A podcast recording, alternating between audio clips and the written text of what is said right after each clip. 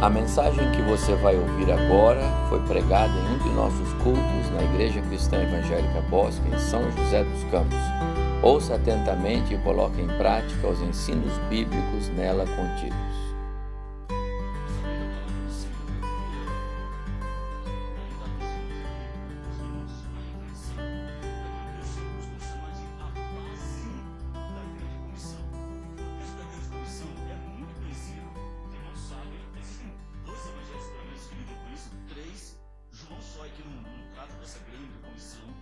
Mas o mais conhecido de todos, não sabe onde está o texto da grande comissão? Mateus 28. Mateus 28, meus irmãos. Eu vou ler o texto, embora não seja o alvo da meditação aqui. Mateus 28 é a grande comissão. Eu gosto de lê-lo sempre. Porque quando se fala de grande comissão, eu fico pensando, Senhor, e as pequenas, quais são? Nós temos uma grande comissão, meus irmãos, nós temos uma comissão. Aliás,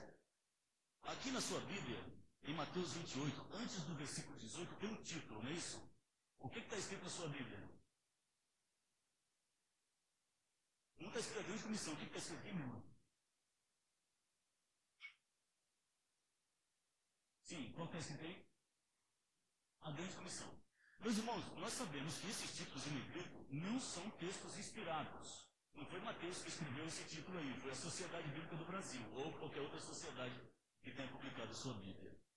Então, isso nos ajuda por um lado, mas por outro, eu gostei dessa daqui. Jesus, a ressurreição de Jesus, não tem nada a ver com a grande comissão, porque isso é coisa nova. No passado, o texto era, era, era um fluxo, era assim, era o Senhor falando.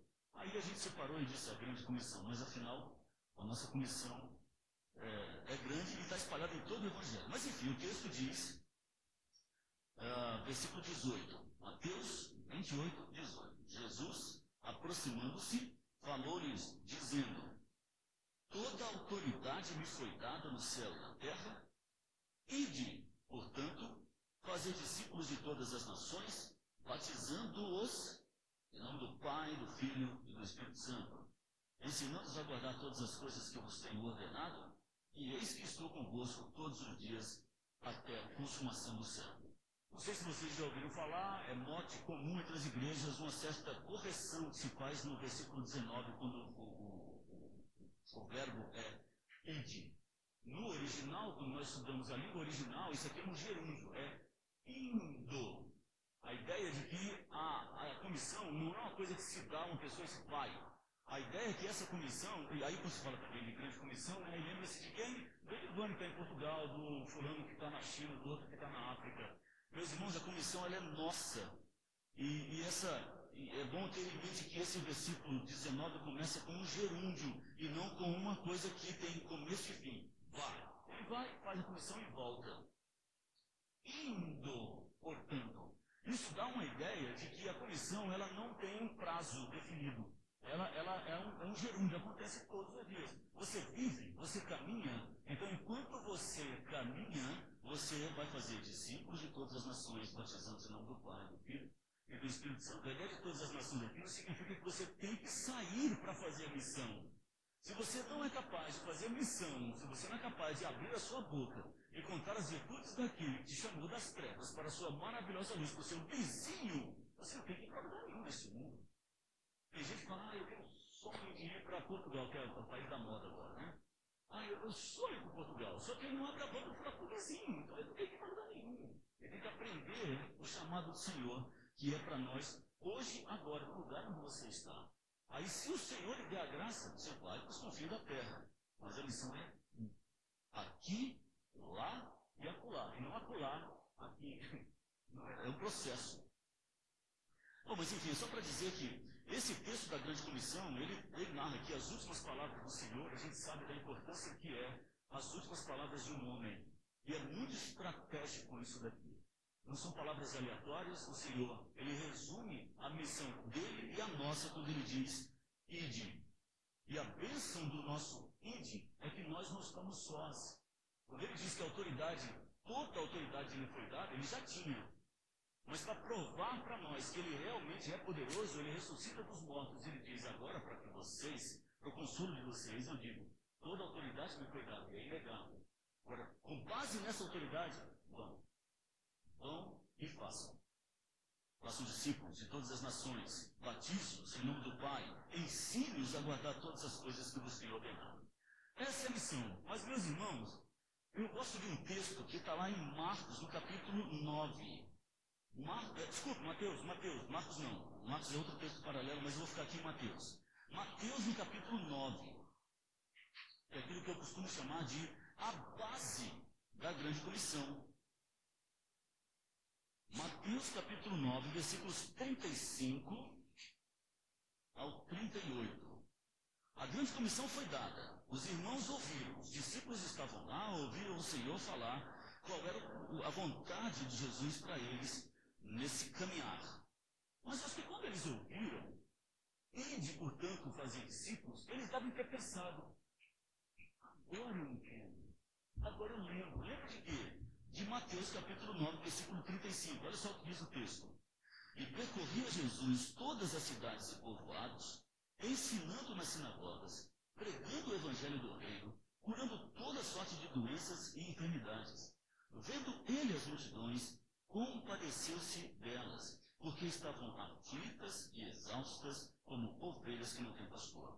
Então se dirigiu a seus discípulos: A seara, na verdade, é grande, mas os trabalhadores são poucos. Rogai, pois, ao Senhor da seara que mande trabalhadores para a sua seara.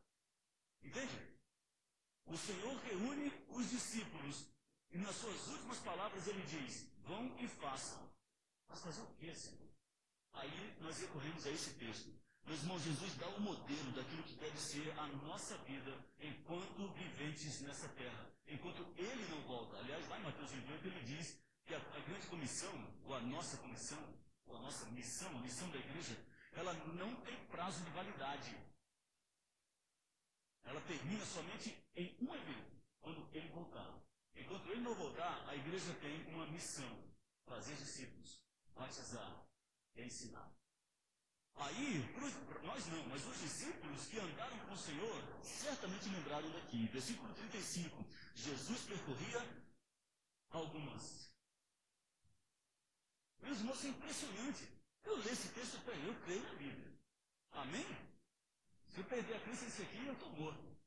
Eu creio na palavra do Senhor. E a palavra do Senhor diz que ele percorria todas. Sabe o que significa isso, meus irmãos? Jesus não acompanhava séries de Netflix. Não tinha conta no Facebook nem no Instagram. Porque não dava tempo. O homem andava. O homem andava. Jesus entendia bem o seu papel aqui. Eu fico lá em casa, eu fico numa luta, porque assim, a gente trabalha em casa e é difícil a gente administrar horários. A minha esposa briga comigo o tempo todo. A gente trabalha durante a semana, né, fazendo as coisas da loja online e atendendo os pedidos, ligando para pastores, visitando gente, preparando os estudos para normalmente pregar no fim de semana. Eu tento sair o mínimo possível, mas não tem jeito, o pessoal chama, a gente vai. Chega na segunda-feira, eu estou trabalhando igual doido lá. E ela fala, menino, você tem que parar. Eu mas como é que eu vou parar? Dá uma agonia, porque tem tanta coisa para fazer. Eu sempre tenho que tomar cuidado. Há um missionário, uh, James Montgomery Boyce. Eu acho que esse nome. Não está aqui no meu esboço. Mas ele tem uma frase que é, é para a minha vida e para aqueles que trabalham demais também. Ele morreu muito cedo. Um jovem pastor com uma mensagem espetacular, um bom comunicador, mas trabalhava demais e morreu muito cedo com complicações. E no leito de morte ele tem uma frase que diz assim: O Senhor me deu uma mensagem e um cavalo. Eu matei o cavalo. A gente tem que tomar cuidado. Missão não é fazer desesperadamente tudo ao mesmo tempo. Tem que tomar cuidado. Tem que cuidar de nós mesmos. Aliás, Paulo escreveu isso para Timóteo, né? Vamos cuidar de ti mesmo e da doutrina. Mas quando eu venho para Mateus 9, 35, e olho o Senhor percorrendo todas as cidades e povoados, ensinando na sinagoga, o Senhor tem muito trabalho para fazer. Você não precisa percorrer todas as cidades e povoados. A ideia do Senhor aqui é, onde ele estava, a mensagem estava sendo proclamada. A ideia aqui é, o Senhor não perdia tempo. Onde ele chegava, ele ensinava nas sinagogas. E o que, que ele ensinava? Ele pregava o evangelho do reino. Meus irmãos, o Evangelho do Reino, para esses irmãos aqui, para essas pessoas que eram atingidas pela mensagem do Senhor, era uma coisa muito nova. Porque eles estavam acostumados num sistema de troca. Eu vou lá, faço meu sacrifício, o Senhor me abençoa. Aí o Senhor vem com a nova aliança e aquilo tudo é muito novo. A gente, quando vê o Jesus percorrendo todas as cidades, a gente tem que lembrar das lutas que ele passou. Hoje à noite eu vou pregar um texto que fala ele, ele voltando para a aldeia dele, Nazaré. Um ano antes, ele tinha voltado a Nazaré, abriu o rolo em Isaías e disse que o Espírito do Senhor estava sobre ele, e ele abre e diz: Isso se cumpriu hoje. O pessoal achou maravilhoso, mas depois se escandalizou, porque lá é Deus e tentaram matá-lo jogando de um penhasco. Então não é fácil, não. E é por isso que muita gente fecha a boquinha, porque não quer se expor. Mas, meus irmãos, o que, é que nós temos de valioso para levar para as pessoas que estão perdidas nesse mundo aí? Será que é a nossa experiência? Será que quer dizer para ele que eu sou bonzinho, não falo mais palavrão, não fumo, não bebo? Eles precisam de Cristo, meus irmãos. Quantas vezes eu fico triste assim de ver que a gente pega oportunidades, a gente senta do lado de pessoas que vão para o inferno e a gente não abre a boca. O Senhor não perdia nenhuma oportunidade. Percorria todas as cidades e onde quer que ele estivesse, o evangelho do reino era pregado. Aqui fala de curar toda sorte de doenças e enfermidades. Isto aqui a gente tem que é, encarar nossa limitação. Isto faz parte do chamado messiânico dele. O Senhor, ele, ele fez isso com os discípulos. Um texto maravilhoso, quando, quando diz que ele reúne seus discípulos e dá a eles o poder de curar e manda eles percorrerem as cidades ao redor. E os discípulos voltam maravilhados. Senhor, contando as novidades, né? Só precisa ver, um já estava doente. Eu orei por ele, ele levantou, que maravilha, chamou, outro contando, outro contando. E aí acontece aquele texto da primeira multiplicação dos pães. O pessoal vem com tudo, né? O pessoal atrás de Jesus, né? Para Jesus sabia que estava todo mundo atrás de comida. De graça não veio. E aquela gente se reunindo ali, os discípulos, os discípulos olhando para o outro, tinham acabado de voltar daquela experiência. O Senhor tinha dado a eles poder. Eles foram e fizeram, pregaram o evangelho e curaram pessoas, mas eles voltam maravilhados e o poder foi embora. Aí o povo se reúne naquela multidão, 5 mil pessoas, 5 mil homens, provavelmente umas 15 mil pessoas, e a tarde caindo, eles olhando para o outro, um, aí um deles vai falar assim, acho que é melhor despedir essa gente aí, porque vai complicar, a gente não tem comida para essa gente aí. E aí o Senhor dá a chave para eles que mostra a nossa limitação e a dependência que nós temos do poder do Senhor. Sabe o que Jesus disse para eles? dai-lhes voz de comer. Falei assim, não, é impossível alimentar essa gente toda. O que, que a gente tem aqui, ó? Eles acham que são poderosos? A missão é feita com base no poder do Senhor. Por isso que lá em Mateus 28 ele diz, toda autoridade me foi dada, portanto, bom. A nossa autoridade não está para multiplicar e peixes, nem para curar gente. Mas nós temos autoridade do Senhor para proclamar o Evangelho do Reino as boas novas de salvação para pessoas que estão perdidas. Olha só o que diz o versículo 36. Vendo ele as multidões, compadeceu-se delas. Meus irmãos, está aí uma coisa que falta. Nós somos crentes, salvos pelo Senhor. E nós começamos bem. Eu lembro quando eu me converti, ou quando o Senhor me converteu, né? vamos corrigir a forma. Eu era novo, maravilha parecia que eu estava no céu. Eu entrava na igreja e meu Deus do céu, isso aqui é maravilhoso, parecia que eu estava flutuando. Né? Mas aí passa um ano, e você está. Aí passa dois, e aí três, e cinco, e dez, e você senta, e vinte, você está cansado de ser crente. Aquele vigor vai embora. Aí, aí acontece uma coisa terrível para mim e para você. Nós perdemos a sensibilidade. O Senhor mostra para mim que nós devemos ser sensíveis. Ele vê as multidões e compadece-se delas. Meus irmãos, a gente precisa aprender com o Senhor.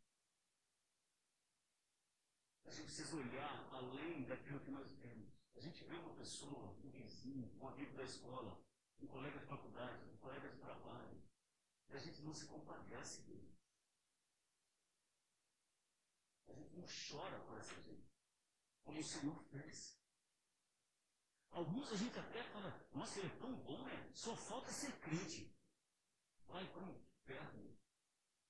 E nós temos a mensagem, a gente não abre a boca.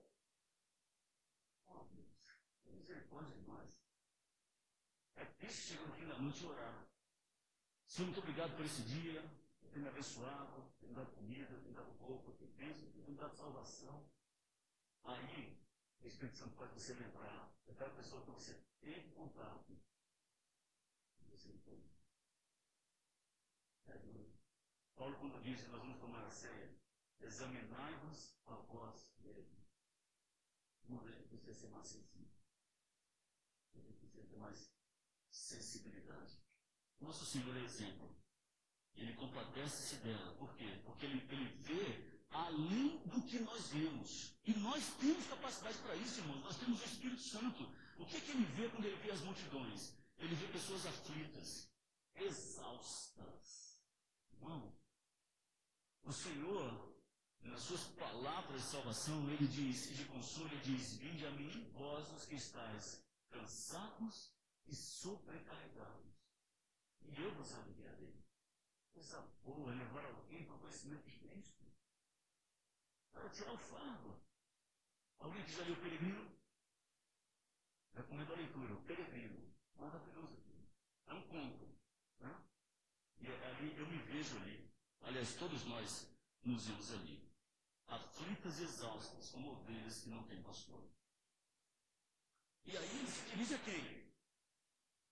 A nós. Os discípulos são a pré-figura daquilo que ia acontecer conosco.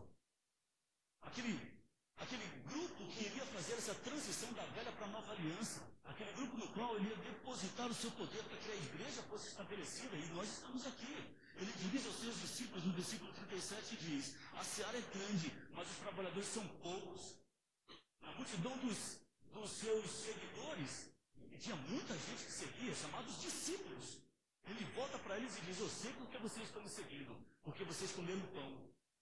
Mas eu vou dizer para vocês que para me seguir tem um preço a pagar. Vocês têm que comer da minha carne e beber do meu sangue. O texto vai dizer que todos o abandonaram. E ele volta para esses dois e fala: Vocês também não querem, não? Não é fácil seguir o Senhor, tem um preço. Mas para isso tem que ter sensibilidade. Porque senão a gente vem, senta nesse banco confrontado da igreja, passa 30 anos aqui. E é uma vergonha para o Evangelho do Senhor.